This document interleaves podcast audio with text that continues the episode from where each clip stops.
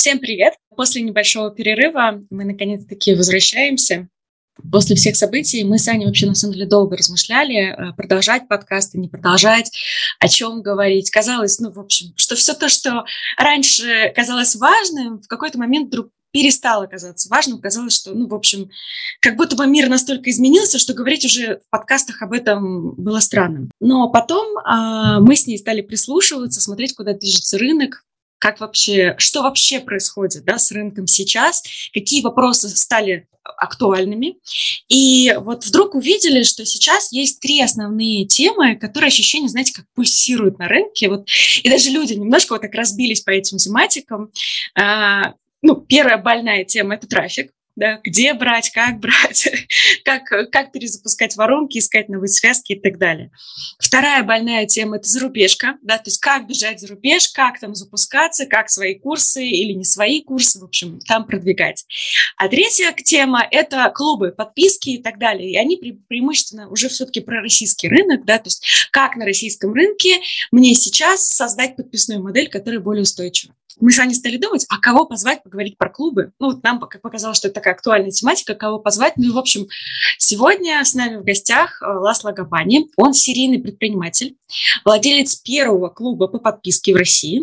У него на текущий момент уже четыре клуба суммарно, а за последние несколько лет эти клубы ему принесли 2,5 миллиона долларов. В общем, как нам показалось, экспертиза как раз стоит того, чтобы прийти, поговорить, поделиться своими знаниями, опытом и особым взглядом на, собственно, рынок клубов и подписки. Ласло, добрый день. Добрый день, Алена.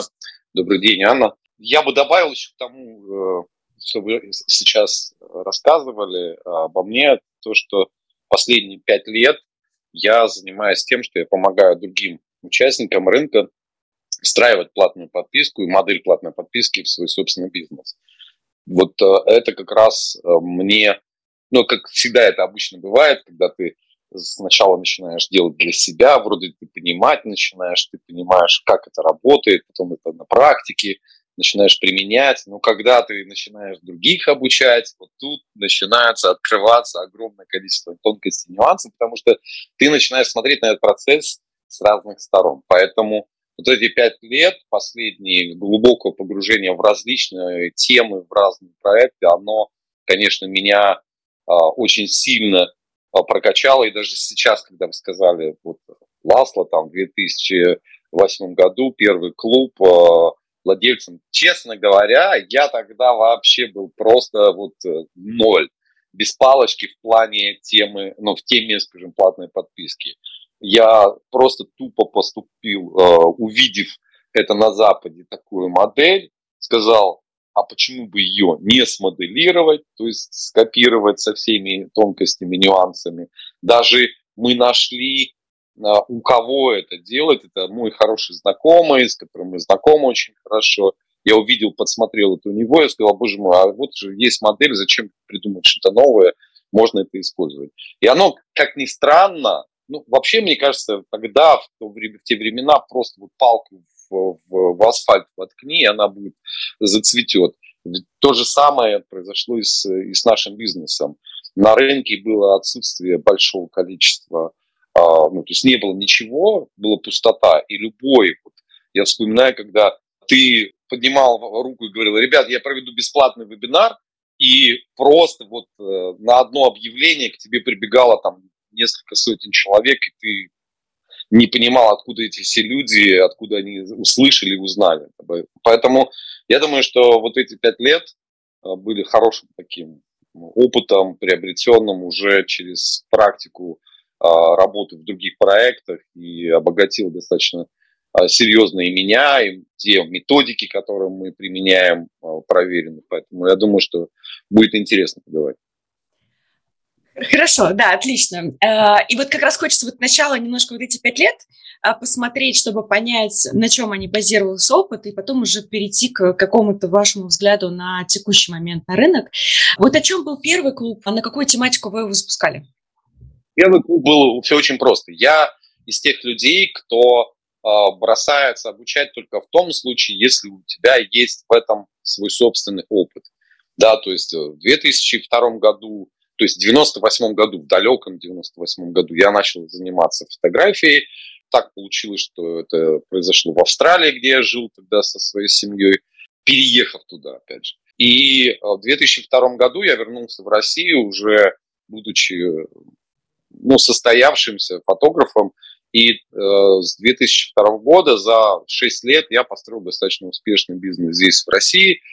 Мы с моим партнером в нашем бизнесе мы создали ну, бизнес с оборотом больше миллиона долларов. Э, это в свадебной фотографии, если что. На тот момент, э, когда люди начинали, мои коллеги, другие фотографы, узнавать о таких результатах, у всех сразу возникал вопрос, а как? И вот этот вот вопрос «а как?» он меня настолько сильно начал заваливать. Плюс ко всему я со своим партнером съездил на мастер-класс за рубеж, увидел, как это организуется за рубежом. И у меня возникла мысль, идея о том, чтобы сделать это здесь. То есть э, я, как я уже сказал, подсмотрел, в каком формате это можно сделать, не задумываясь абсолютно о, о всех преимуществах э, этого, этой модели. Я сказал, давай организуем. Мы назвали э, клуб Wed School, это uh, Wedding School, если переводить, но вот сокращенно получился Wed School.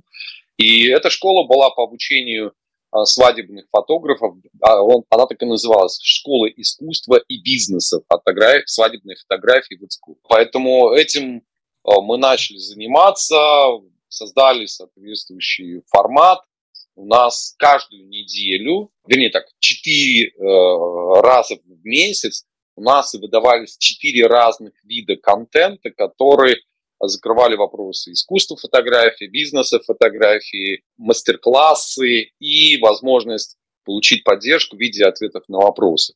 Вот эти четыре таких а, выдаваемых э, контента, они были основой. И этот клуб очень успешно зашел.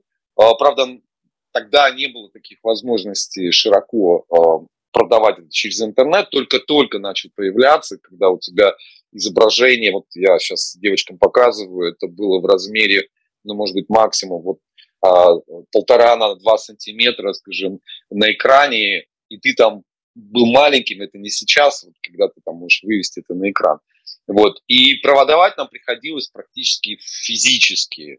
Я даже помню это турне, а, мой товарищ и партнер, он проехал от э, Екатеринбурга до, а, по-моему, до Самары, и причем это на, на, на автомобиле, у него такое было автомобильное турне по городам, а я проехал по всем крупным городам, но э, на самолете. И вот продажи нашего клуба э, мы делали со сцены фактически. То есть выступая со сцены, собирая людей, в каждом городе собирался какой-то небольшой мастер-класс. В каких-то городах мы могли собрать там 20-30 человек, а в каких-то городах, вот я помню, и в Беларуси, в Минске, и в Киеве мы собрали по 150 человек. И тогда для нас это было очень сильно. И вот на таких мероприятиях мы давали какую-то пользу. И в конце мы говорили, ребята, кто хочет э, преуспеть, вот у нас есть такой mm-hmm. проект, э, клуб, для фотографов, свадебных фотографов, приходите. А, вот формат, как он будет осуществляться, как будет осуществляться выдача контента, как будет взаимодействие происходить. Это онлайн-клуб, поэтому вам не нужно физически присутствовать. Вот. Mm-hmm. И в конечном итоге мы завершили тем, что больше ста с лишним человек а, пришло. А, сейчас, ну, может быть, 120, может быть. Сейчас уже не помню точных цифр, но я точно помню, что мы меня это удивило, что с первого месяца проект начал зарабатывать порядка 30 тысяч долларов. Ну, тогда нужно понимать... Э, доллар, был? 3 а, тысячи рублей, 3 тысячи а? рублей, просто э, доллар стоил тогда 30 рублей, поэтому в этом плане 30 э, тысяч, они казались такие, вау, ничего себе. Поняла. А скажите, пожалуйста, вот, а, вот этот проект существует до сих пор? Этот проект э, просуществовал где-то месяцев, наверное, 9. Э, э, ну, здесь нужно понимать, что ты в какой-то момент, особенно это твой первый проект, да, в этой области. Я это делал совместно со своим партнером, с которым у нас был совместный, практически совместный бизнес фотографии. Но в какой-то момент мой товарищ сказал, слушай, мне это не особо интересно, я вообще как бы думаю, что заниматься обучением мне будет сложно и неинтересно. А я в этом видел достаточно серьезную перспективу, и я сказал, что, ты знаешь, я буду все-таки распределять свое время, заниматься фотографией 50%, заниматься обучением фотографии еще 50%. Ну, мы приняли решение, что я пойду самостоятельно. И, мы, и тот проект закрыли. А, да, и тот проект был вынужден, я был вынужден закрыть не потому, что он был несостоятельный, а то, что мне казалось, ну, это было бы неправильно, неэтично, а, ну, можно было выкупить, скорее всего, вот правильно было бы решение. Но я это не стал делать, я сказал, давай я закрою проект и, начну все с нуля самостоятельно. Окей, а что дальше тогда было?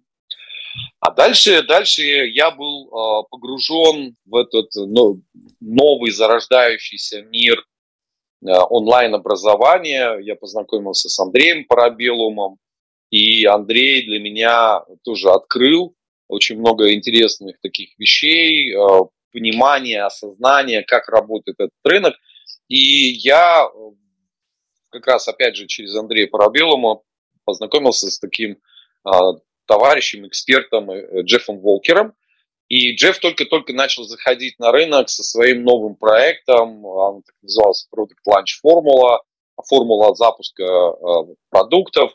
И я прошел эту программу, и меня это настолько ну, пленило, ну, то есть ты как бы получаешь, представляете, формулу, любой вот бизнес, который ты берешь, ты запускаешь по этой формуле, и у тебя там бешеные продажи. И я забросил все, что было связано с платной подпиской, я увидел эту новую блестящую штучку, которая заблестела а, перед тобой, и начал, скажем так, этим вещами заниматься.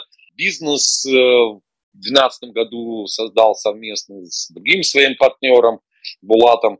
И так до 2015 года мы э, сначала очень легко все заходило, потому что запусковая система была тогда в новинку, никто не толком не понимал, что это такое, а ты как знай, знающий волшебную формулу мог этим воспользоваться, и у тебя все так получалось. А потом э, прошло где-то в 2015 году мы начали, через 3-4 года мы начали видеть, что рынок начинает проседать и очень сильно, ну, 2014 год, вы понимаете, это очередной, скажем так, всплеск а, очередного кризиса. Мы, а, не особо задумываясь о финансовой модели бизнеса, нас привлекли, скажем так, э, управленцы, который решил и мы ему вручили так вот, возможность вести наш проект, а нам самим в оперативном плане управления не особо вникать. И он нам э, наворотил так, что где-то за полгода мы улетели в минус 5 миллионов. И я на последние волосы, которые у меня оставались на голове, мне пришлось их э, практически вырвать только от одного ужаса того, что ты потеряешь бизнес. Что самое интересное, в этот момент я а, бросили все, понятно, были вынуждены расстаться с нашим э, управленцем, который довел до этого всего, и начал руками как бы перебирать весь, все бизнес-процессы внутри бизнеса нашего. И тут я увидел просто вот, что самое интересное, я в прошлом банкир, я с 91 -го года по 98 как раз занимался банковским делом. Я понимаю, что такое финансовые потоки, а, что у тебя генерируют потоки, себестоимость этих всех процессов и так далее. И я начал делать аналитический такой а, процесс оценки э, потоков, финансовых потоков в бизнесе. И обнаружил, что среди всех наших доходных а, продуктов, которые мы продавали на рынке, один единственный, один единственный был постоянно растущим. То есть он потихонечку, такой маленькая-маленькая струйка, вот такая вот графика, потихоньку-потихоньку вот рос. Все остальные были как вот американские горки. Ну, вы наверняка, если знаете запусковую модель, там ты сначала хе-хе-хей, а потом так ух ты, а потом опять хе-хей, а потом ух ты. И вот это вот американские горки вверх-вниз, вверх-вниз, если ты неправильно отстраиваешь, неправильно планируешь, неправильно выстраиваешь э, свои финансовые потоки, расходную, доходную часть, то в какой-то момент ты ловишь эту, э, очень сильный разрыв э, значит, поступления денежных средств. И мы попали в такое, нас просто практически накрыло медным тазом. Вынуждены были избавиться от половины команды, и вот когда я сделал этот анализ, я обратил внимание, что год назад, оказывается, по просьбе наших продавцов, которые как они объяснили, мы, говорит, задолбались просто продавать вот эти разовые продукты.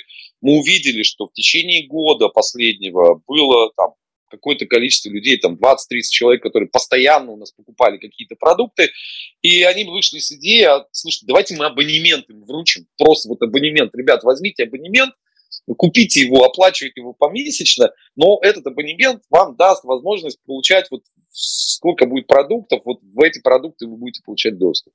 И это единственный момент, когда я увидел, что вот эта платная подписка фактически она стала тем самым кирпичиками стабильности нашего бизнеса, который поступательно, поступательно начал. И в этот момент я просто принял для себя решение, что все, хоры, заниматься, скажем, плясками с бубном, ожидании какого-то следующего шага, что вот-вот, вот сейчас произойдет очередной на десятки, сотни миллионов рублей запуск, лучше выстроить э, очень понятный, простой, простую модель, начать ее использовать и поступательно начать наращивать.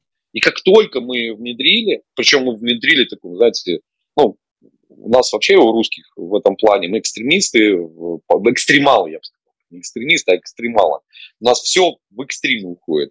Если мы бизнес какой-то организуем, я говорю, ну вот новая модель, все отменяем, только вот по этой модели продаем.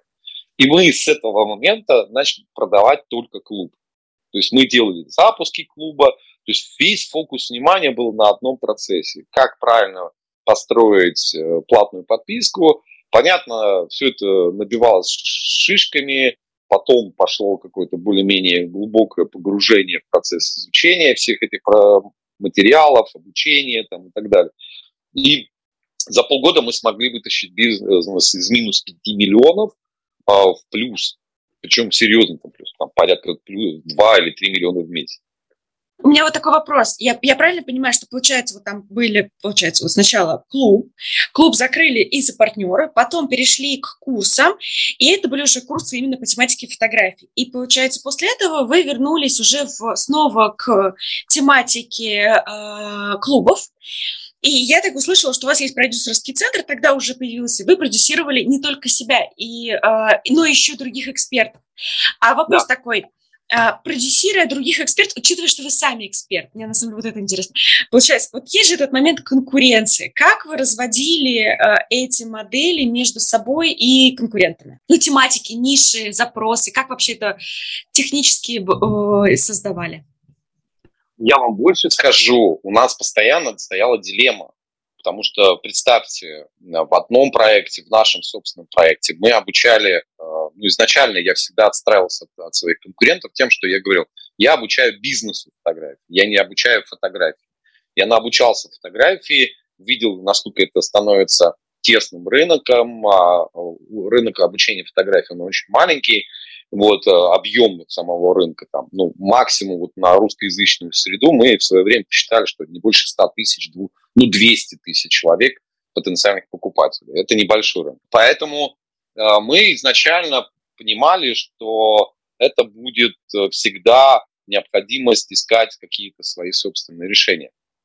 И когда мы начали как раз продюсировать Александра Медведева, о котором я рассказывал, а, мы поняли, что, наверное, нет смысла пытаться как-то между собой конкурировать. Почему? Потому что конкуренция, это, знаете, вот мне очень понравилось в свое время выражение Царство Небесное а, Андрею Парабелому, когда он сказал, что, слушайте, вам будет казаться, что какие же все-таки ваши клиенты, ну или ваши ученики-предатели, когда будете вы видите, как они ходят другим обучаться. И вот этот момент он сказал, слушайте, примите, что все у всех обучаются. И э, тогда для меня это тоже, особенно если принять во внимание, что вот вы сейчас сказали, там, не было ли вам ревностно да, к, к этому относиться. А это можно умножить в десятки раз больше для творческих людей. Творческий человек в этом плане, он еще ревнивее, чем кто бы то ни был. Поэтому видеть фотографа, у которого ты вот вроде бы видишь, вот он, ты его взрастил, он у тебя выучился, ты он встал на ноги, стал фотографировать, и ты в него вложил душу, и он где-то увидел его на э, мастер-классе у конкурента, и ты такой думаешь, а, сволочь, я тебя своими руками задушу. Вот, только потому, что он ушел к другому. А на самом деле нужно просто понимать, что действительно люди обучаются везде и всюду, и вот тогда мы поняли, что не надо пытаться конкурировать. Э, например, у Александра была своя аудитория, мы даже знали, ну, представьте, э, ты проговоришь про творчество и про все остальное, а тут вот мы бизнесы, коммерсы, как нас говорили, называли фотографы. Вот. Все фотографы, которые обучали фотографии, они всегда с пренебрежением относились к тем, кто занимается только обучением фотографии, бизнеса фотографии. Потому что мы для них были ну, вот просто коммерсами, никакими не знатоками, не, уме, не умеющими снимать. И мы специально говорили, Саш, если у тебя есть потребность нас костерить, говорить о том, что, ну, своей аудитории, что вот а мы, там, я, Булат, мы козлы, коммерсы и так далее, вот ты можешь прям, прям нас костерить без всяких э, оглядок на нас. Он говорит, да не вопрос. И вот это вот постоянно, скажем, то есть мы, зная то, что нас там где-то костерят, ну, мне как-то это было все равно. Другой вопрос, что мы так или иначе, это нам помогало все равно в каких-то точках пере, ну, пересекаться с этой аудиторией. А это нужно было просто, опять же, завоевать а, внимание со стороны этой аудитории, доверие, ну и дальше, скажем так, выстраивать с ней отношения. А вот э, эти клубы, которые делали вы тогда, они существуют по сегодняшний день или они тоже закрылись? Год, даже не год назад, полгода назад, вот в 2021 году, э, так получилось, что в сентябре Александр Медведев э, ушел э, из нашего проекта. Ну, ребята, я хочу самостоятельно развивать свой проект.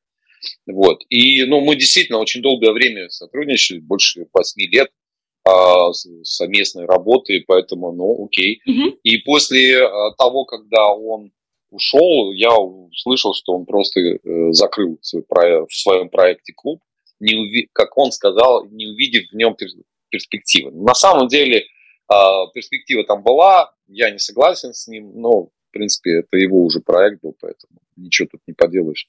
Человек принял решение такое, какое он есть. Второй клуб, а, вот здесь тоже интересная какая ситуация. А, я полгода назад мы а, приостановили наши отношения с моим, с моим партнером Булатом. Он начал заниматься своим здоровьем. И что самое интересное, у нас не было такого формального решения закрыть клуб. Да? То есть мы не закрывали официально свой клуб. Единственное, что я этим проектом уже больше года не занимаюсь, Булат этим вопросом не занимался. Но что самое интересное, в связи с тем, что он начал заниматься там своим здоровьем и не особо увлека...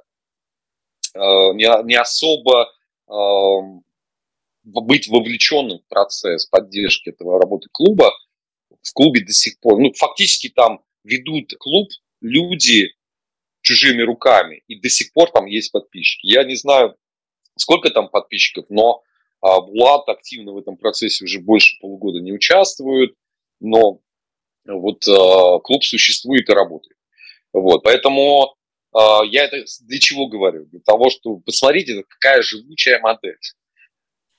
Спикер, то есть или эксперт, который являлся основным экспертом, ну или ставший основным экспертом в этом проекте, уже больше полугода не занимается, не будучи вовлеченным в работу этого проекта, а клуб до сих пор работает, там есть какие-то подписчики, которые платят деньги и так далее. Поэтому вот, э, ну, вот такая ситуация. Есть несколько проектов, в которых я тоже партнер, где я помогаю людям вести э, на партнерских отношениях, и там клубы исчисляются, да, тысячами подписчиков, поэтому вот, да, как, какие сейчас тогда проекты актуальны и какие у них сейчас результаты, чтобы просто понимать? А я не могу сказать, вот если вы так подаете, если вы, я, как говорится, вышел там, или прекратили существование э, клубы в теме фотографии, что они не, не настолько актуальны там. А, вообще актуальность э, платной подписки, она абсолютно подтверждена абсолютно в разных темах. И в темах профессий, и в теме, ну, то, что мы называем мягкими нишами, да, начиная от какой-нибудь эзотерики, э, там, астрологии, кончая, скажем, фитнесом. Все это присутствует абсолютно везде. Я больше даже скажу, популярность платной подписки будет, она идет, и я это прям вижу. Я вам приведу сейчас цифры. Мы тут недавно проводили конференцию в мае месяце и пригласили в качестве одного из спикеров, пригласили Сергея а, значит, из GetCourse, это генеральный директор GetCourse, Миха... Сергей Михайлов.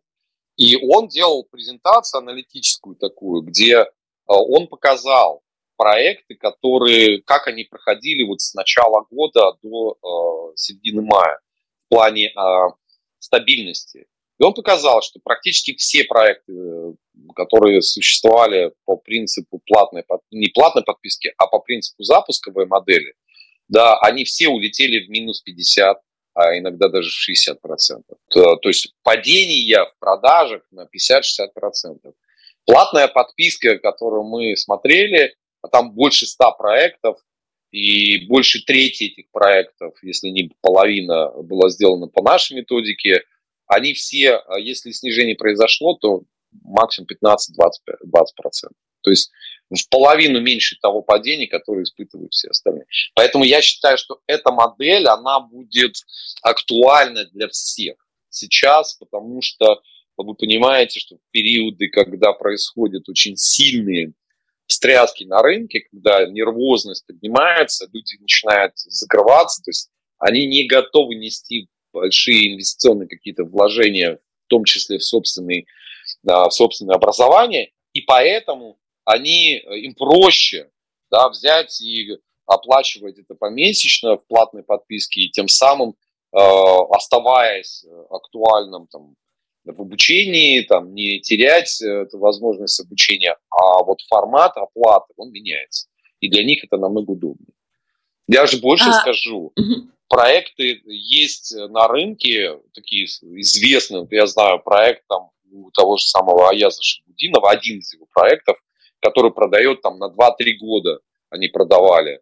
Так вот, это тоже платная подписка, потому что внутри, э, в основу была заложена, в принципе, платной подписки. Единственный вопрос, что люди сразу как бы вперед оплачивали эту платную подписку, что, в принципе, ну, в самой модели платной подписки уже предусмотрено. Потому что там, ну, вот я знаю, 7, а, более 7 различного рода видов оплат платной подписки. Mm-hmm. Я еще раз хочу завершить просто вот свой тезис, то, что популярность э, платной подписки достаточно широко распространяется. А, люди просто от незнания могут не понимать, что это тот или иной проект, это тоже платная подписка, только в разного рода формах. Согласна. И, ну, часто, как бы, да, мы говорили в самом начале, что это прям самая такая топовая, ну, одна из самых трендовых э, тематик, про то, чем так платная подписка так прекрасна, что это рекурренты, что ты, типа, ни за что не переживаешь, и у тебя есть возможность планировать, а не выживать. Вот эти все, как бы, тезисы, они все прекрасные, все суперские, но, как говорится, у каждой медали есть обратная сторона. Вот, на самом деле, интересно поговорить про обратную сторону, потому что, ну, как бы, слишком уж сахарно-розовая розовая сейчас выглядит картинка. В силу того, что как раз у вас есть обучение, через вас прошло много ребят, интересно поговорить про тех, у кого не получилось. И а интересно именно в ключе, окей, есть какие-то личностные факторы, типа человек не стал делать, ну это как бы опустим. А интересно поговорить именно в ключе каких-то системных ошибок. Э, попробую объяснить. Ну, наверняка есть ниши, в которых не стоит делать подпи- платную подписку. Или же наверняка есть форматы, которыми не стоит пользоваться, создавая платную подписку. В общем, мой, мыс- мой вопрос такой. Какие есть основные вещи, которые точно ведут к тому, что скорее даже запустив клуб, вы, скорее всего, не станете успешным или закроете его в ближайшее время? Я бы немножко переформулировал в ответе на, на ваш вопрос э, вот каким образом. Это, скорее всего, не ошибка, а неправильная оценка своих ресурсов, которые многие происходят. И э, оценка это неправильно происходит именно потому, что подход в запусковой модели, он немножко другой. В запусковой модели ты, э, это такой спринтерский забег, да, когда ты очень долго, ну, какое-то количество времени ты готовишься, потом ты делаешь такую как пуля старт на какую-то короткую э, там, дистанцию, условную там трех-четырех недель. А потом, когда ты продал, ты расслабился, пошел, скажем так, э, осуществлять, там, предоставлять свои продукты, а тем более, если у тебя это предзаписанные продукты, то обычно это в автоматическом режиме ты создаешь систему обслуживания этого продукта и так далее. И все, и тебе не нужно вот до следующего, опять же, забега, спринтерского такого забега. Платная подписка – это марафон. И ее нужно выстраивать по следующей модели. Ты должен понимать, что если ты хочешь добиться серьезных результатов, то надеяться, что с первого шага ты сможешь быстро привлечь достаточно большое количество людей в качестве подписчиков, которые тебе будут платить, то а, лучше этого не делать. Почему? Потому что лучше выстроить поступательный рост. Вот как помните, я когда вначале рассказывал о том, что я увидел вот эту тоненькую струйку, да, мы не особо привнимали во внимание а, то, что у нас там есть какой-то продукт с платной подпиской, потому что мы не смотрели на это, а он сам естественным образом поступательно наращивался, наращивался, и ребята, которые продавали этот продукт, они просто ну, естественным образом предлагали людям, и люди начинали подходить и заходить в этот продукт, потому что он был понятен, интересен, он естественным образом рос. Так вот, здесь то же самое. Если ты изначально закладываешь для себя и говоришь, хорошо, я готов, вот, планирую запускаться там, в клуб, и я буду вкладывать и выстраивать, и встраивать, и менять какие-то элементы собственного бизнеса, исходя из требований а, а, методик построения платной подписки или встраивания платной подписки в свой бизнес, то хотя бы на горизонте одного года, там, скажем, там, в этом месяце один шаги сделал, в втором месяце следующие шаги. И вот так поступательно, делая эти шаги, ты поступательно начинаешь наращивать вот эту кривую роста твоего бизнеса. Многие, кто в этой парадигме изначально себя недооценивают или наоборот переоценивают, они говорят, сейчас мы запустим на несколько тысяч э, своих клубов, ну, всем же хочется сразу миллионов, понимаете, вот как в запуске, да, ты, ты ждешь миллионы, ты ждешь, вот они, 5, 3, если ты вчера 300 зарабатывал, хотя бы миллион заработал, вот миллион заработал, там хотя бы 3 заработал, 3 начал зарабатывать, вот, хотя бы 10 и понеслась. Но все же ждут здесь и сейчас этих денег. А на самом деле это немножко другой подход. Другой подход во всех отношениях. Ментальном, психологическом, я не знаю, в маркетинге выстраивании, в продажах выстраивании, в поддержке, в организации продуктов, в качестве продуктов. Вот я почему например, считаю, что платная подписка намного для рынка, для потребителей намного честнее продукт, чем запусковая модель. Потому что существовать всяким кинаторам, которые создают одноразовые продукты в платной подписке, сложнее и продавать их сложнее, потому что тебе нужно человека удерживать, а удерживать ты будешь только тогда, когда качественный продукт, приводящий человека к результатам, и только тогда тебе человек будет платить долгое время, а, в течение долгого времени какого-то. Соответственно, а, тебе нужно вкладываться в продукт, в методику, в поддержку, ну и так далее. А когда люди с этим сталкиваются, они понимают, что ну, это либо переоценено ими самими, или у людей были свои какие-то собственные желания, быстренько чего-нибудь срубить э, на коленке, и все, и дальше, скажем так, уйти. Я, кстати говоря, видел а, парочку проектов, которые вот в такой парадигме запускались, причем неплохо запускались. Это делали там достаточно известные люди на рынке, но из-за того, что они переоценили себя в этом плане, они в конечном итоге приходили к мнению, что зачем мне это надо, находиться вот постоянно напряжении, улучшении собственного продукта, поддержки людей, когда я могу вот с запусковой модели там 2-3 месяца пострадать, помучиться, скажем, сделать даже хороший пускай продукт, а потом там 9 месяцев просто ничего не делать. Что, в принципе, я наблюдаю сейчас там, нескольких, у нескольких проектов, даже самых известных личностей на рынке. Ну вот у меня, я это пытаюсь как бы суммировать э, то, что вы говорите, и в том числе суммировать там свой опыт, да, который есть в последнее время. У меня есть такая гипотеза, э, я хочу ее озвучить и послушать ваше мнение на этот счет, что если вот взять все инфопродукты, то их условно можно разделить э, на два типа. Есть инфопродукты, которые прям очень конкретно, вот типа ты этого не знал, пройди курс, и теперь ты это знаешь и можешь применять.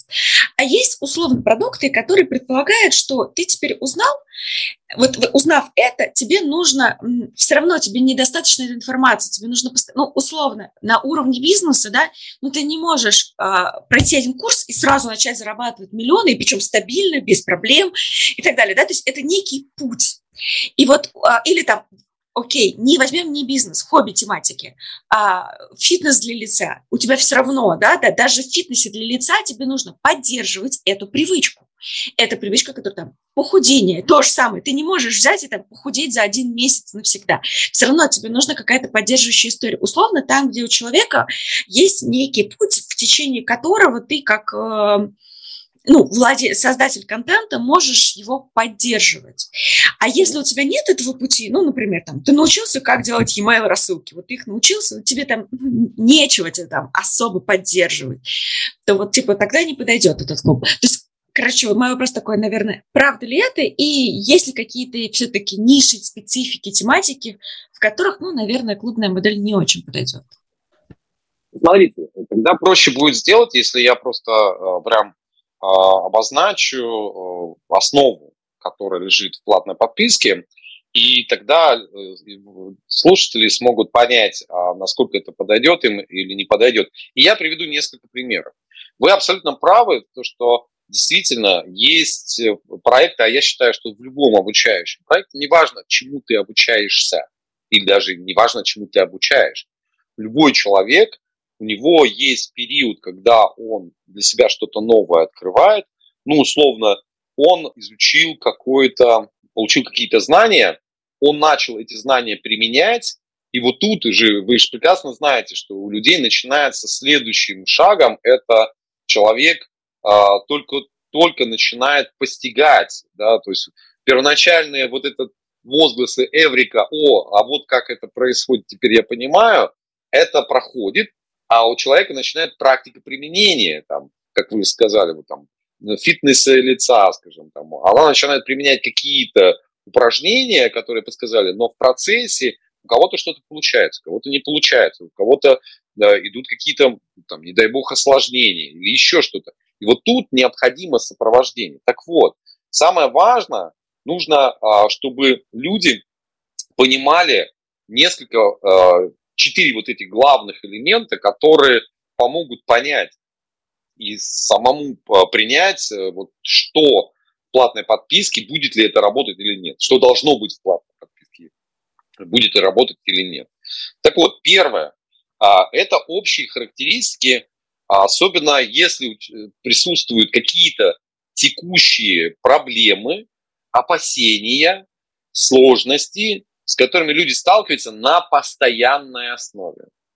Я думаю, тут э, очень широко можно э, перечень проблем, с которыми люди сталкиваются на постоянной основе, а, огромное количество, да, начиная там, например, а, я там не люблю готовить, проблема, что же тогда, чем же кормить семью, понимаете? Соответственно, это проблема, и она присутствует даже если я научусь готовить, она все равно мне неприятно, и я не хочу этим заниматься. Значит, что я буду делать? Я буду пытаться искать э, решение этой проблемы через э, покупку готовых полуфабрикатов либо продуктов. И вот вам, пожалуйста, вуаля, проекты по поставке тебе готовых продуктов, уже приготовленных для тех людей, кто не любит готовить. А для него, для человека, который не любит готовить, это проблема. Вот. Либо, вот как вами приведенный пример, человек хотел бы а, выработать какого-либо, какие-либо привычки, да, то есть, э, причем, а, которые он хотел бы а, развивать на постоянной основе. Ну, давайте, скажем, возьмем, под это подпадает там фитнес. Да, я хочу обрести, скажем, а, тело, а, а, значит, э, как его, Давида, быть накачанным, красивым. Мне нужно сначала выработать определенного рода привычки, а потом эти привычки еще и поддерживать в физической форме, да, каким-то образом. Правильно выстроить последовательность определенных упражнений, правильно в этот момент питаться, правильно в этот момент там, потреблять воду в нужных количествах, а, псих, психологически помочь себе выстроить новые или встроить новые привычки в свою, а, в свою повседневную жизнь и так далее. И это все, опять же, возможно делать вот в платной подписке. Почему? Потому что у людей есть потребность использовать, вырабатывать и развивать на постоянной основе привычки. Дальше. Все, что связано с вопросами навыков. Да, то есть навыки – это всегда в длинную, это всегда в процессе. Да, ты можешь научиться вязать э, крючком. Ты можешь научиться вязать крючком. Но да, если ты хочешь освоить и улучшить эти качества, да, или там эти навыки, то понятно, ты это будешь делать. Вот сюда подходит, начиная, а навыковая тема, это же как а, навыки, где ты можешь зарабатывать на этом, и тогда это профессия, да, и хобби как навыки, да, там, в виде там, вязания, вот как я сегодня уже приводил пример, там, вы привели там, навык следить за собой в виде фитнеса для лица. Там привычка и навык одновременно. Тебе нужно научиться себя это, скажем, сначала делать, довести и получить какой-то результат сначала на себе, потом, может, на каком-то из учениках, а потом что они делают следующим? Они становятся экспертами, которые начинают обучать других. Вот вам, пожалуйста, уже бизнес на обучении других. Поэтому это тоже навыки, которые люди хотят освоить и улучшить в течение какого-то времени. И четвертый пункт – это тема, в которой можно сразу вот увидеть и понять, а будет заходить или нет. Ну, обычно, где, смотрите, есть ли места, где люди уже сами, вот просто сами уже собираются и тусуются. Когда я говорю под местами, это могут быть и э, форумы, это могут быть и какие-нибудь подписки, даже подписчик какого-то блогера, это уже место, где люди собираются и тусуются вокруг вашей темы. Да, то есть если у вас есть подписчики, то что? Это то самое подтверждение, что это людям интересно. И они хотели бы, и они не просто же так приходят и наблюдают за тобой. Скорее всего, им это интересно. И вот это само наличие, физическое наличие места, оно уже подтверждает, что да, в этой теме люди тусуются, им это интересно, они, если вы видите, что даже ваши подписчики могут между собой общаться, там, интересоваться, задавать вопросы, это уже говорит о том, что вокруг этой темы будет э, тусова, э, ну, сама тусовка, и это хороший фактор, подтверждающий, что в этой теме будет это интересно. Я приведу очень яркий такой пример, я всегда его привожу. В 2004 году, когда я занимался свадебной фотографией, а у нас на русскоязычном а, пространстве появился а, так называемый свадебный форум. И это проект, который запустил мой хороший знакомый, значит, называется MyWeb. Этот проект просуществовал до сегодняшнего дня и существует до сих пор. Он только единственное, тогда он объединял русскоязычную среду, да, то есть сначала там людей, живущих в России, потом к нему присоединились там ребята из других а, стран, там, и Казахстан, и Украина, Белоруссия, там, со всего русскоговорящего мира, короче говоря. Это сам стал самой крупнейшей платформой и площадкой, которую объединил вокруг темы свадебной фотографии. А почему объединил? Да потому что на этом форуме были постоянные темы, связанные с обсуждением тем работы с клиентами, с бизнесом, с фотографией. Люди готовы были показывать свои работы, спрашивать, а что так, что не так и так далее. То есть огромное количество. И когда я в 2008 году запускал uh, What School, да, то я понимал, что в теме свадебной фотографии уже есть площадка, место, где люди год, 4 года до того, когда я это создал, тусовались, и с каждым годом проект становился все больше, больше, больше, больше, больше, больше. Поэтому вот это определение места, да, где люди уже собираются, тусуются вокруг вашей темы, это один из тоже ключевых элементов, который тебе говорит, окей, в этом месте ты точно сможешь сделать. Вот поэтому эти четыре ключевых элемента мы должны проецировать на те или иные проекты, сказать, а здесь может это существовать или не, не сможет это существовать. И если даже а я на 99,9% уверен, а, вы приведете человека и скажете, ну, Ласло, смотри, у него нет такого. Ребят, а вопрос не в том, что у него не... Вопрос не в том, что у него не получилось. Но я могу привести а, другие примеры, там, уже существующие десятки лет, где платная подписка существовала. Я вот, когда ко мне приходили ребята там, из, из инвестиционных проектов, да, ну, тема инвестиций, инвестиции на рынке ценных бумаг, там, криптовалюты и так далее. И все говорили, Ласло, покажи примеры. Ну, все же хотят увидеть кейсы. Если есть кейсы, значит, у меня тоже получится. Я говорю, вы знаете, давайте я вам приведу собственный пример. В 96 году, когда я уехал в Австралию, я занимался инвестиционным бизнесом. Но так как была маленькая у нас компания, мы не могли себе позволить различного рода аналитиков, мы были вынуждены просить аналитиков других компаний а, нам предоставлять аналитические отчеты. И за это мы платили помесячную оплату. То есть, я говорю, вы понимаете, что в теме инвестиций это существовало, ну, как минимум с 96 -го года. А я знаю, что это еще раньше существовало, потому что у всех брокерских домов был такой один из форматов обслуживания, когда человек получил аналитическую поддержку. И люди за это платили деньги. Платили деньги. И это существовало, вот сколько существует там рынок ценных бумаг, там, ну, более-менее организованно. Вот после окончания Второй мировой войны это все начинало закладываться. Вот с тех времен существует платная подписка. А потом такой говорю, хорошо, а давайте посмотрим теперь на другое. А газеты с журналами, это что? А теперь вот представьте, что вы становитесь человеком, который выпускает газету либо журнал, то есть сам, сами газеты уже давно же существуют по подписке. Самый, одна из самых древнейших. А платное телевидение, она же существует по платной, э, по, на основе платной подписки?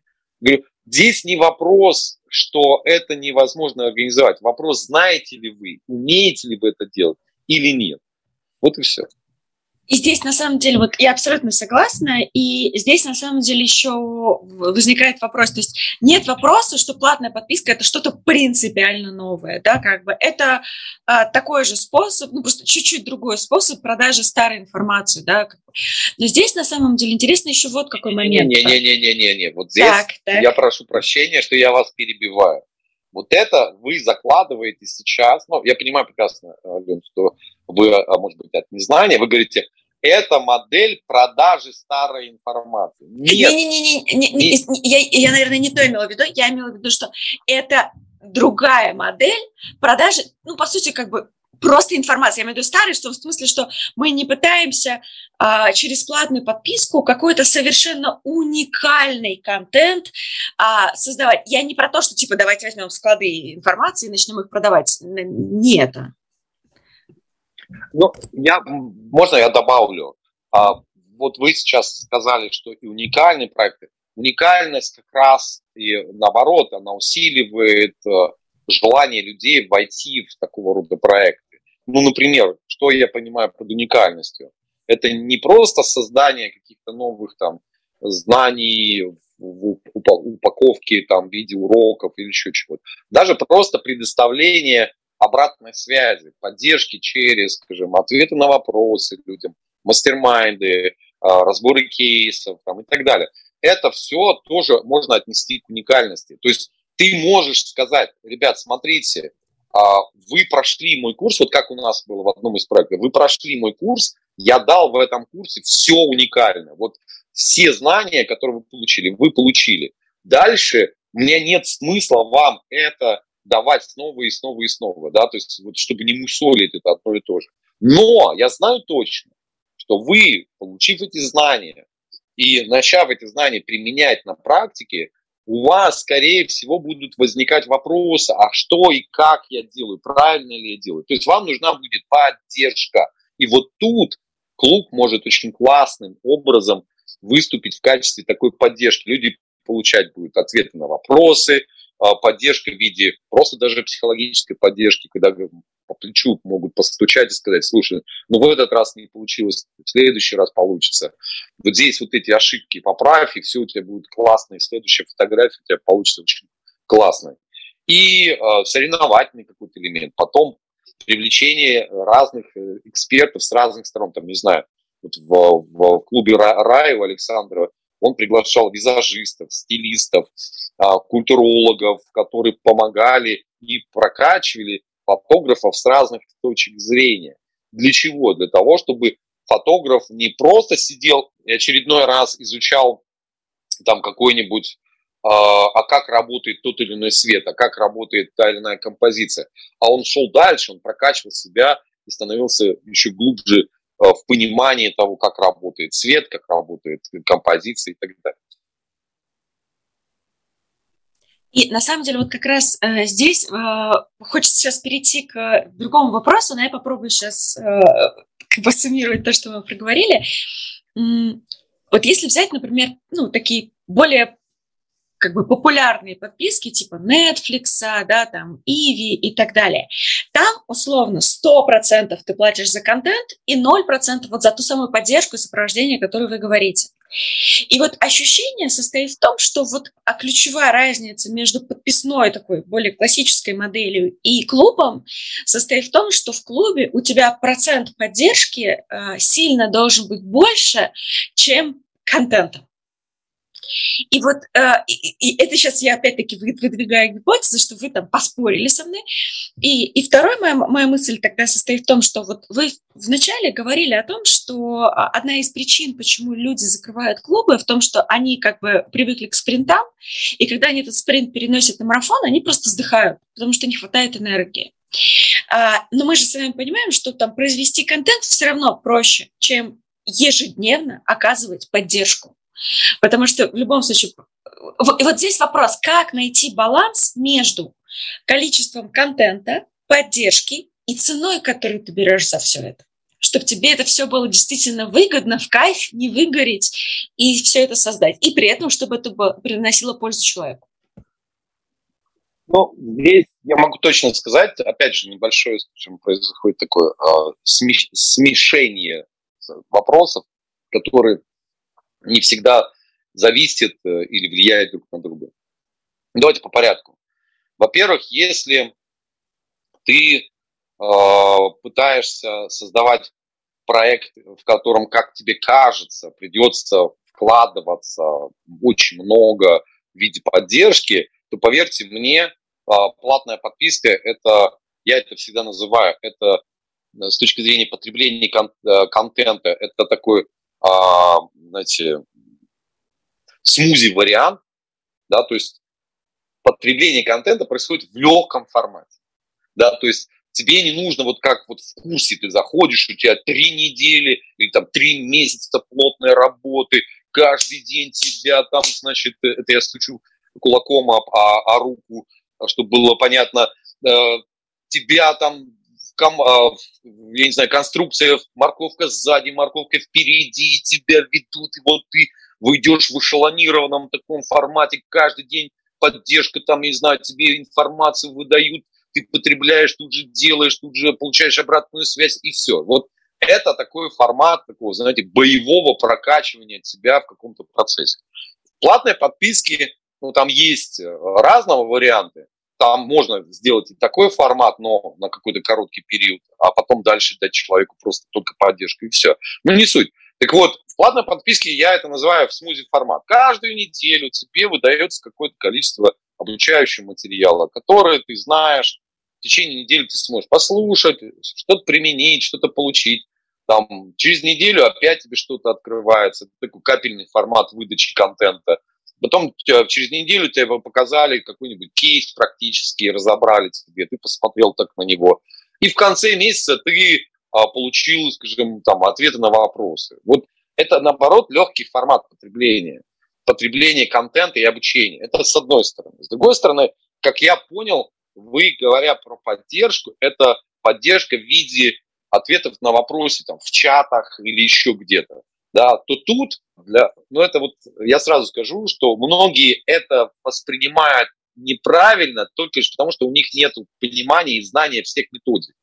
Ну, например, мы, зная, что людям нужна и важна такая поддержка, и это, кстати говоря, один из элементов удержания внутри, э, удерживания внутри твоего проекта, да, А платная подписка, э, все деньги в удержании. Чем дольше и больше ты людей удерживаешь, там, тем больше ты зарабатываешь. Соответственно, и вот эта поддержка, элементы поддержки, это один из элементов, а, который помогает человеку удерживать людей внутри. И как это делается? Просто правильным образом организуя этот процесс. Например, вот в нашей методике мы говорим, у нас три линии фронта поддержки.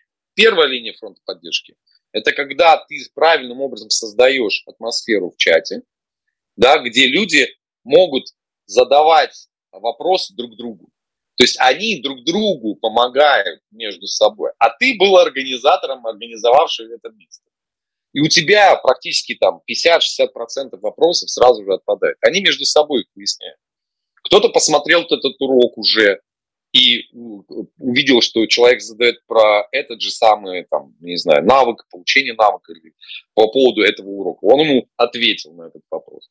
Все. Дальше, скажем так, если он а, его не удовлетворил вопрос, а, вернее, ответ полученный от такого же участника, как и он сам, там, но он сказал, вот ты не эксперт, там, ты не специалист. Хорошо. Вторая линия поддержки у нас, линия фронта поддержки, это кураторы. И вот там снимается еще 20 с лишним или 40 процентов вопросов, которым ну, кураторам уже, ну или наставникам, мы их по-разному можем называть, э, им доверяется, там тоже целая механика, э, соответствующая методика, вернее, представления этих э, кураторов. Ну, например, наставников нужно представлять. Люди должны быть презентованы внутри клуба. Это не просто тетя Мотя, которая пришла и отвечает на ваш вопрос. Ты кто? Да, чтобы у человека не было вопросов, что, кто мне отвечает. Вот. Дальше. И, три, и только третий уровень э, фронта ответов на вопрос – это ты сам, если ты эксперт. Но я, например, э, мы делали проекты, где мы организовывали экспертов, были, все эксперты были приглашены. Я был продюсер, организатор и менеджер, а все эксперты были приглашены. То есть я зарабатывал основные деньги, все, кто мне помогал в этом, а, там, начиная от наставников, э, кураторов, они мне тоже платили деньги за подписку, а экспертов, которые я приглашал, я платил либо за фиксированную, там, ну, условно, человек в месяц там тратит на меня час или два. Я за это время на него, скажем, он там может зайти пару раз в течение дня а, в чат, ответить на какие-то вопросы и все. И вот таким образом я вообще все снимал. Я вообще ничем не занимаюсь. Вот просто ничем не занимаюсь. Я знаю, например, Леша Стрельцов, блин, человек, которому а, бывший генеральный директор Акселя. Значит, в свое время он, будучи э, там, продюсируя или помогая а, вести несколько проектов, он понял, что вот не хочет он больше заниматься, там был у него проект, по-моему, по Дзену.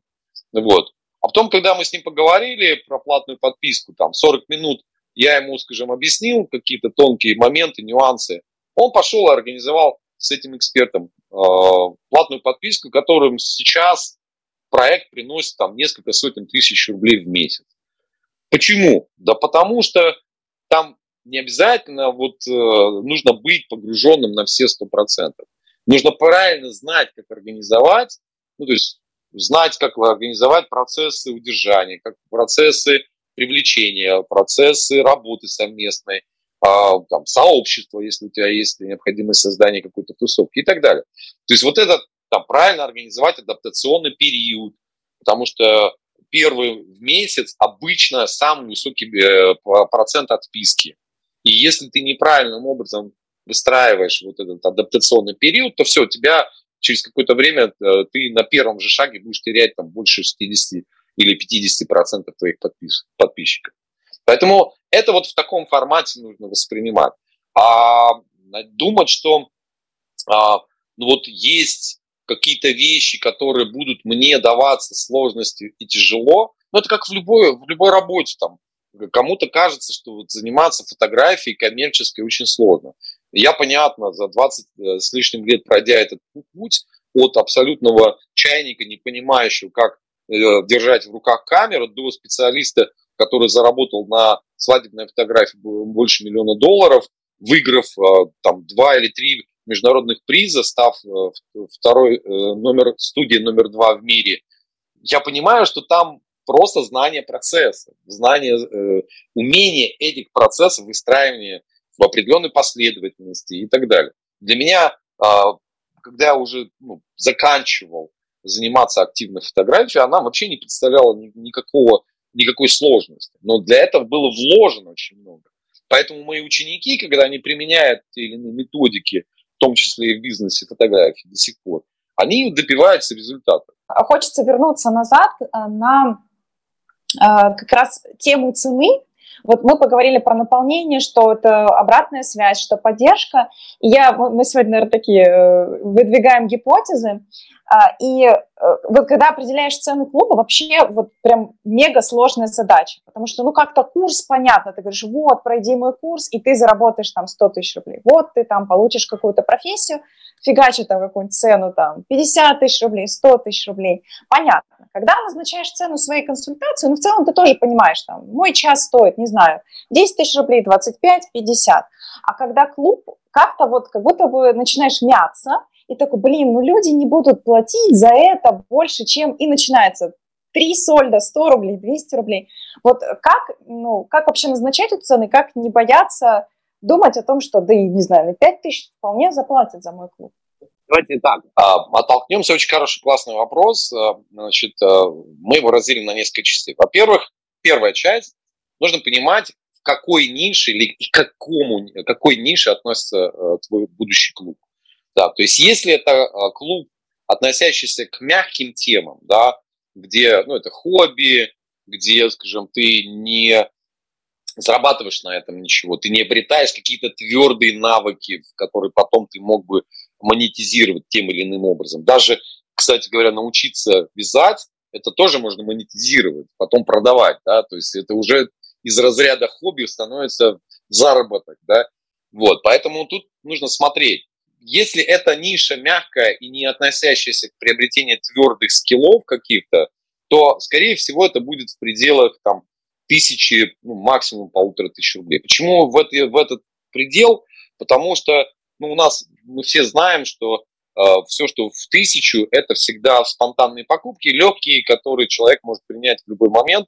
И для этого, в принципе, не нужно людям все эти э, танцы с бубнами осуществлять. Почему практически все платные подпис, э, вернее так, платные приложения, которые использовать начали платную подписку, они все в пределах там, до 1000 рублей. Вот, от 300, 200, там, 150 рублей, там, кто-то разделяет уже даже понедельно и так далее. Но сам факт, что вот э, это, если это никак не помогает, люди готовы заходить. Но так как приложение все-таки это более автоматизированный процесс, да, там нет участия людей, кроме команды маркетологов, э, там, поддержки какой-то технической, и все. То есть ты человека заставил поставить себе приложуху, и он пошел выполнять там самостоятельно, нажимать на кнопки. То а, в платной подписке в клубе, о котором мы говорим, там, да, есть все-таки человеческий фактор, поэтому здесь можно спокойно вот поднимать там до 1000 рублей и чуть выше даже. Есть а, про проекты, которые связаны со здоровьем. Ну, вы понимаете, что здоровье это всегда связано с чем-то очень важным для человека. Поэтому это следующий по уровню стоимости проекты, которые помогают человеку оценить, если я трачу вот эти деньги и готов ли я тратить такие-то деньги на сохранение или улучшение собственного здоровья. И тогда здесь соотношение, скажем, просто от э, той целевой аудитории, которую ты принимаешь. Ну вот как у меня есть, например, товарищ, который говорит, у меня есть курсы по фотографии, который стоит а, моему клиенту стоит 399 рублей. Я когда залез в его курс, я говорю, слушай, а тебе не кажется, что ты в 10 раз дешевле ставишь стоимость этих продуктов? Он стоит, может, запросто в 10 раз дороже. Он говорит, не-не-не, у меня другая аудитория. У меня мои клиенты – это кассиры из пятерочки, которые не готовы тратить на обучение больше, чем 399 рублей за продукт. Вот, понимаете? Поэтому здесь то же самое в зависимости от того, какой нише будет от, относиться твой проект, тогда и будешь ты, там, если касается здоровья, оценивать с точки зрения, а сколько человек готов потратить на свой бюджет, на бюджет собственного здоровья. И третий уровень со стоимости, и вот э, давайте по здоровьям закончим, там проекты все могут стоить там спокойно от полутора тысяч до двух, двух с половиной тысяч, даже до трех тысяч рублей. Я даже видел проекты, где а, медитативные и ну, работы с сознанием, медитацией, все, что с этим связано, а, проекты стоят даже и до 5000 рублей. Почему и каким образом это добивается? Это когда ты человеку показываешь, как ты можешь трансформировать его жизнь. То есть ты не только говоришь, я помогу тебе успокоиться, умиротворение получить и так далее, а я покажу тебе, как ты можешь с помощью этого нашего проекта еще поменять свое сознание и добиться больших результатов.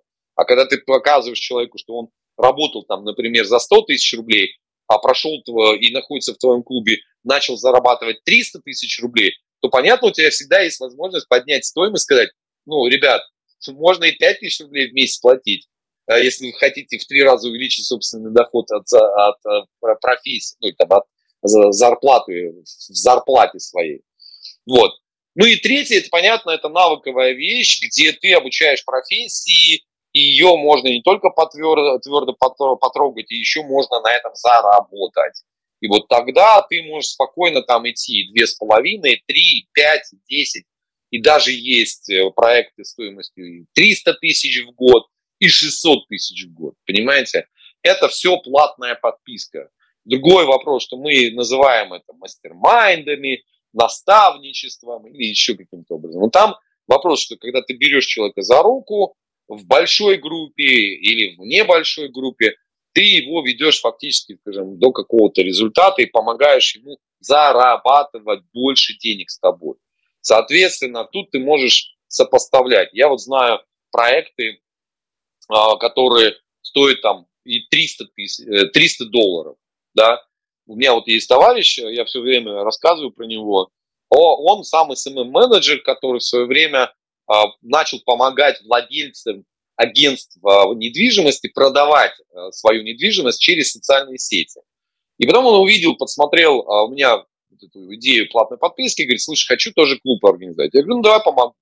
Помог, сделал, он начал производить контент, и через месяц он прибегает, говорит, слушай, я ничего понять не могу. У меня 30% контента потребляется, а 70% я столько вкладываю в это времени, они не потребляют. Вот просто гады не потребляют, и все, я трачу на это время пустую. Я говорю, деньги платят? Платят. Я говорю, тогда просто задай вопрос, почему они не смотрят. И когда он получил ответ, он был в шоке. Он сказал, что, слушай, ты нас пытаешься обучить тому, чтобы мы приобрели профессию SMM-менеджера. А мы владельцы агентства по недвижимости. Она нам нахрен не нужна, твоя профессия. Нам нужны практические вещи твоих знаний, которые мы можем на практике применить.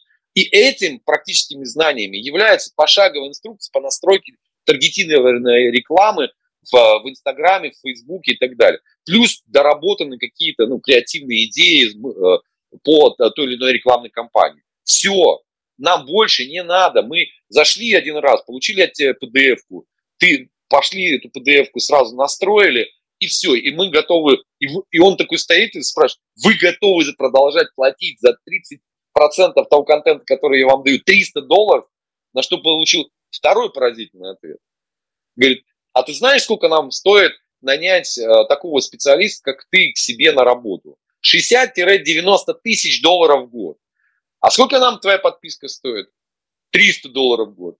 Нам одна, говорит, а, а, хотя бы один, один объект недвижимости продать с помощью твоей рекламы, мы в несколько раз окупаем всю годовую твою подписку. Поэтому что мы делаем? Мы готовы платить тебе 300 баксов. Понимаете? Вот вам, пожалуйста, соотношение, сколько кто готов платить. Кто-то может быть, я не знаю, владельцы а, элитной агентства по недвижимости могут готовить платить и тысячу долларов. Тут вопрос, какой недвижку идет в продажу, понимаете? Поэтому Тут вот в этой уже нише совсем другой подход. Да, получается такое соотношение э, результата за, за, за то, что мы получаем. У меня еще есть вопрос, а, скорее всего, тоже, как, как я понимаю, есть какая-то особенность в том, как привлекать людей в клуб. Потому что мы умеем привлекать на курсы, там вебинар, какой-то марафон, а в основном все, что я видела про клубы, ну, берут свою аудиторию, максимум анонсируют ей, типа, ребят, а теперь клуб. А, но я так понимаю, что с этим есть проблемы, и вот как раз нужно какой-то технологией такой владеть, чтобы людей заводить в клуб. Есть ли такая технология особая? Ну, есть, э, я подхожу так, с двух опять сторон. Первое, понятно, э, запусковая модель, она тоже здесь применима. да, то есть сам подход прогревов, соответствующей подготовки, запуска и реализации, привлечения какого-то большого количества людей, а, оно все равно присутствует. И тут э, единственное, что я не делаю каждый месяц запуски, я делаю их четыре раза в год. А тут вот как раз другая модель э, методика приведена. Когда я говорю, что я организую свой собственный э, клуб по принципу э, закрытого маркетингового плана. Что это такое? Когда я говорю, что ко мне попасть невозможно каждый день, вот в любое время, да, а мне можно попасть только в определенные точки э, или окна, когда я открываю.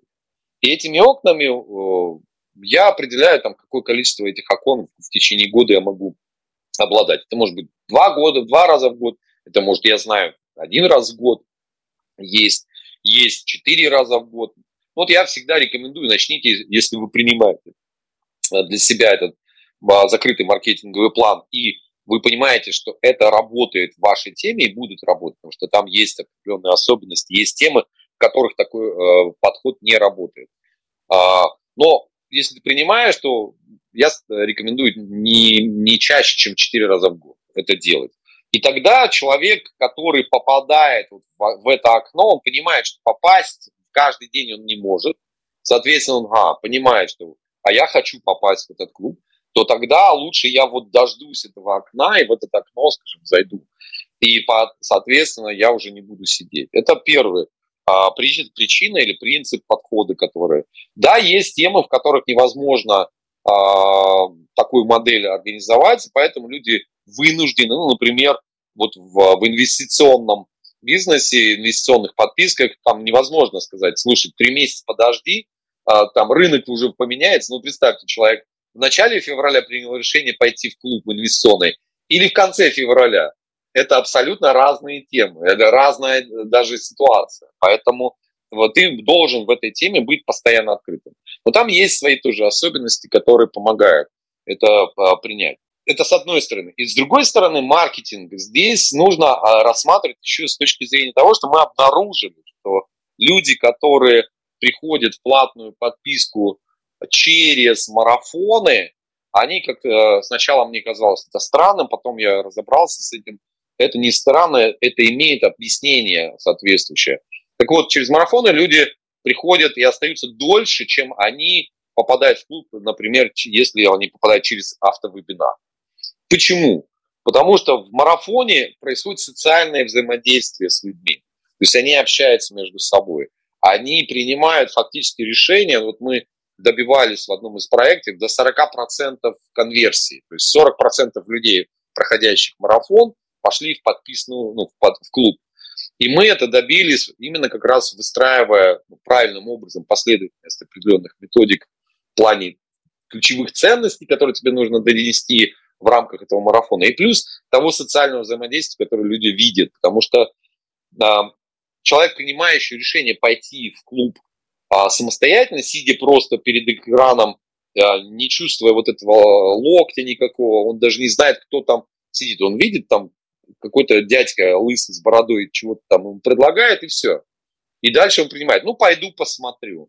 Кстати говоря, в этот момент человек принимает всегда решение в следующем формате. Я пойду сейчас туда, цена небольшая, ну, условно, там, 900 тысяч, 2, 3 тысячи рублей. Фигня, это не 20, не 30 э, тысяч рублей за какой-то продукт. Все скачаю оттуда и в конце сваливаю. И вот это все и происходит. Так вот, а, ты, выстраивая э, процессы и налаживая правильным образом стратегию в маркетинге, таким образом, чтобы донести ключевые элементы э, такие, чтобы человеку было понятно, ага, мне здесь нужно находиться, ну, как минимум, не так, как я хотел, там, месяц, да, а как минимум 6, 7, 8. И мы просто поменяв вот вместо автовебинаров и вебинаров мы начали продать через марафоны, и у нас удержание в клубе увеличилось с двух месяцев, да, ну, то есть с одного продления до 8-9 месяцев. А если вот мы проводить даже цифры да, по а, такому, ну, у нас клубы там больше пяти лет находились а, в доступе, возможности наблюдать за ними. Так вот, в июне прошлого года мы делали а, такой а, сегментационный анализ, вот, и обнаружили, что в двух клубах по фотографии оба в одном 32% люди находятся 2 и более лет в подписке, а в другом 38%, то есть 40% подписчиков 2 и более лет находились в подписке. Умножьте это на средний чек 2 800, 3 тысячи, и вы посчитаете LTV. Это 72 тысячи рублей а, платили люди, которые, скажем, находились себе два и более лет. А, еще вопрос. Это с точки зрения уже оценки, да.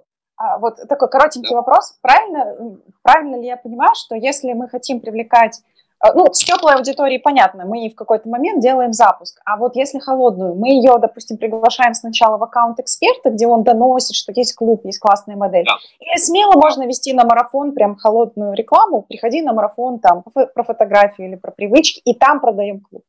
И так, и так можно? А, и так, и так можно. Мы пробовали и э, теплую аудиторию приводить на марафон, и холодную аудиторию, и в процессе прохождения марафона. Там единственное, может быть, ну, я не знаю, там, интенсивность или количество дней там, людей, находящихся в марафоне. Например, там, я бы рекомендовал, если делать платный э, марафон на холодную аудиторию, то лучше сделать ее пятидневным. Да, причем там важно не тоже ну, важны ключевые элементы, и самое главное, что будет происходить между вот этими днями, а, на которых человек проходит, потому что там как раз в этом и ключевые смыслы. И вот эти ключевые смыслы мы и стараемся встраивать в людей, чтобы в конце они приняли решение не просто зайти, а зайду посмотрю, а зашли и еще остались на какое-то достаточно длительное время. Итак, мы переходим к нашему финальному блицу. Буквально короткие вопросы, короткие ответы. А, Ласло, скажите, пожалуйста, какие, может быть, за последнее время курсы или люди, а, или, может быть, книги на вас повлияли, и вот ну, вы как-то, может быть, пересмотрели свою стратегию, или как предприниматели, или, может быть, в маркетинге, или конкретно в клубах? Что вы могли рекомендовать? Во-первых, я могу похвастаться, вышла моя книга, посвященная, скажем, э, это вот не реклама, а просто факт того, что я наконец-то созрел и создал, и издал самоиздатом. Мы вы, э, издали книгу. Сейчас смотрю, ну, такой неплохой отклик среди моих подписчиков, там больше ста человек уже выстроились в очередь с желанием приобрести. Если смотреть в общем, я больше сейчас э, пошел, знаете, какие вещи, э, прохождение различного рода серьезных э, программ, тем более они начинают появляться, типа Стэнфорда какого-нибудь, Оксфордские, скажем, программы онлайн, где ты вникаешь, глубоко погружаешься в какие-то процессы. Мне в этом плане помог Андрей Парабелов буквально там за месяц до того момента, как он ушел. Я проходил один из его программ, которую он подсветил, показал, как, где и каким образом можно обучаться. Ну и сам он очень много тоже обучался, а для меня он в этом плане очень хорошая модель ролевая такая. Я в большей степени сейчас э, с, э, работая с головой, нейрофизиология, вот меня очень интересует э, в этом плане. Ну, мы же прекрасно понимаем, это мне было еще со времен моей работы в банке, потом в инвестиционной компании, потом в фотографии – понятно, что 50% любого бизнеса – это психология. Соответственно, если ты понимаешь, как работает в голове, ну, вот, например, в нашем бизнесе у нас более 50 разного рода методик по удержанию. И 80% этих методик построены на психологии. И если бы я не знал а, каких-то когнитивных особенностей поведения человека, да, то я не мог бы использовать этот процесс. И, э, соответственно, я не мог бы а, ну, по понятным причинам добиваться таких результатов, что да, люди э, платят тебе достаточно долгое время. Поэтому я погружаюсь в этот процесс. Очень много изучаю вот именно все, что связано с психологией, нейрофизиологией, э, когнитивной, скажем, психологией и так далее. Мне это очень интересно. А есть ли какая-то, вот, может быть, конкретная книга или конкретный курс, который прошли и рекомендуете вот, изучить всем, кто как раз занимается маркетингом продаж? Самое простое для тех, кто э, не готов там сильно прям вот в научную. Почитайте, Андрей, это вам. У меня всегда проблемы с этими именами авторов, только вот прям с кончиком у меня слетело. Но я думаю, что я сейчас вспомню и обязательно скажу. А, у него есть очень классная книжка, называется «Красная таблетка». Вот. Андрей а, да, абсолютно правильно. Вот, поэтому а, прям могу посоветовать, по, почитайте «Красная таблетка» и «Красная таблетка 2», и там у него очень много, целая серия книг, которые, в принципе, он может прям а, взять и посмотреть, да, почитать. Мне очень много интересных там оттуда пришло прям инсайтов, э, вещей, которые долго не мог понять, а почему, как и как это работает, почему так работает. Вот, хотя почему-то большинство людей, с кем мне приходилось сталкиваться, относят Курпатова все больше к научному человеку, научно занимающемуся популярной популяризацией да, психологии, а не знания. Хотя он практически практикующий э, психотерапевт или психолог, поэтому психотерапевтом. Да, э, я просто как улыбаюсь, потому что я э, работаю в Академии Курпатова, поэтому отрадно, что, а. да, что, что, что у него такое хорошее мнение. А, да, и тогда вопрос, который как раз вытекает из этого, а, вот был ли какой-то как раз инсайт э, последнего времени, который вообще позволил, не знаю, вот как понять по-другому клиента, может быть, и переделать что-то в воронках, в продвижении, или ага, вот почему они там у нас не покупали. Вот каким-то таким инсайтом, может быть, одним главным поделитесь, пожалуйста. Мы, опять же, через э, практику э, обнаружили, что если не встраивать процесс, причем любой бизнес, неважно, платные подписки у вас бизнес или классические модели вы, э, если вы не встраиваете адаптационный период, то есть так называемый анбординг, да, когда вы встраиваете, вы такой, создаете механизм бесшовного входа в рутину жизни человека. Да. Если вы это не сделаете, то, а, во-первых, у вас резко падает э, продуктивность, люди меньше заходят, они меньше изучают, ну и как результат они не получают таких результатов. Так вот, а, здесь нужно этим процессам очень сильно уделять внимание. Причем, еще повторюсь, а, например, в платной подписке это а, критически играет роль, потому что если ты вот так вот бесшовно не встроишься в рутину жизни человека, да, то в конце месяца ты получишь 30 или 40 процентов отписок. И все, и ты потерял, скажем, клиента. Поэтому в этом плане, вот, плюс ко всему, а, ну вот одно из тоже таких элементов, и подпи... я даже сегодня, по-моему, приводил этот пример, что люди приходят с, с желанием на, зайти, скачать и уйти в конце месяца. Так вот, а, например, мы в свое время использовали и обнаружили, что а, в определенный какой-то момент, когда мы сместили один из этапов обучения внутри нашего клуба с нахлестом на месяц, больше людей перешло, скажем так, на следующий месяц. И это было таким эврикой как раз о том, что, а, люди-то действительно заходят с вот этой ментальной конструкцией, э, с этим видением, что я до конца месяца зайду, все скачаю и в конце отпишусь. А когда ты ему говоришь, нет, нет, нет, смотри, это в конце месяца, это не конец этапа, твой этап заканчивается в следующем месяце. И вот этот нахлест э, на следующий месяц, он большее количество людей, которые зашло вот с таким отношением в твою подписку в конце месяца пусть я отписаться, они перетаскиваются за счет контента на следующий месяц. Ну, вот такие вот э, элементы. Вообще, я говорю, очень много таких тонкостей, нюансов, пришедших в процессе практики. Там, у меня на эту тему даже там целый блок в э, программе обучающей, где мы прям только обучаем стратегиям удержания. Классно, спасибо большое. На самом деле очень много инсайтов из разговора. Мне, вот я лично поделюсь своим инсайтом. А, вот, вот я слушала, думаю, блин, это же так очевидно. Вот я этом не подумала. Действительно посмотреть, а если уже существуют форумы, то есть люди сами уже организуются по вашей тематике каким-то образом, но это точно говорит о том, что спрос-то есть, да, просто вот, значит, надо создать предложение. Мне кажется, что это классный один из там факторов э, оценки того, стоит ли в своей нише делать клуб. Вот, спасибо большое за разговор. Спасибо. Да, спасибо, очень ценно. И надеюсь, что у ребят, которые хотели запускать клубы, с одной стороны, стало меньше вопросов, с другой стороны, появятся вопросы, как это реализовать, и я думаю, что мы с удовольствием дадим контакты Ласла и ссылки на все его ресурсы, так, чтобы человек мог узнать больше и подписаться, ну, или, или там, пройти программу, если он того захочет. Есть классный бесплатный э, телеграм-канал, где я больше вам скажу. Вот я сейчас рассказывал про книжку. А в, своем телеграм-канале я выложил отдельные главы этой книжки, где люди могут прийти, посмотреть, почитать и для себя там, обрести какое-то понимание того, как работает. Потому что из, многое из того, что я сегодня говорил, рассказывал, там более развернуто, понятно. То есть если людям действительно это интересно, пускай заходят и читают. Класс. Тогда ссылку на телеграм-канал и все контакты мы обязательно дадим в нашем телеграм-канале, поэтому заходите, подписывайтесь, скачивайте, читайте, изучайте, создавайте свои клубы. А мы благодарим Ласла за прекрасный разговор, за открытость, за то, что так щедро поделился своими знаниями, опытом.